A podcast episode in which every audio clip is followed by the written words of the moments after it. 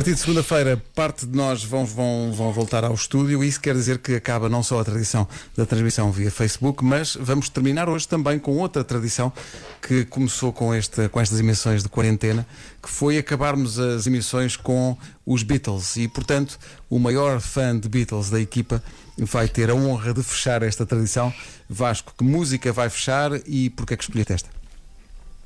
A música com que vamos fechar então toda esta viagem de algumas semanas uh, à volta da banda sonora dos Beatles é uma canção que eu gosto particularmente e que mostra que os Beatles eram bons em tudo. Eram bons melodias, há, pouco, há, há uns dias tivemos o Yesterday, que é uma canção muito calminha, mas quando davam no rock, eles davam no rock.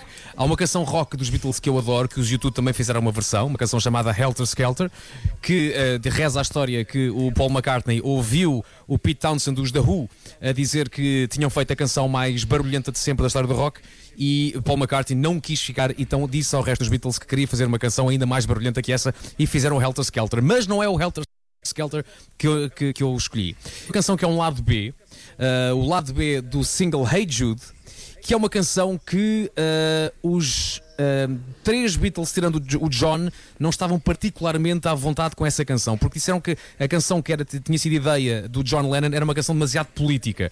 Eles achavam que os Beatles não se deviam meter nesse, nesse ramo, mas em 1968 o John já estava muito virado para o lado mais ativista e para o lado mais político. É uma canção chamada Revolution e que tem uma frase maravilhosa que eu gosto muito, que é You know it's gonna be alright.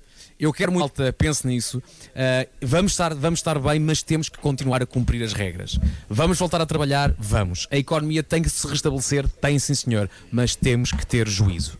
Só para acabar, uma pequena nota. O Paul McCartney revelou há bem pouco tempo que ele estava, a palavra certa era lixado ainda hoje com o Michael Jackson. Porquê?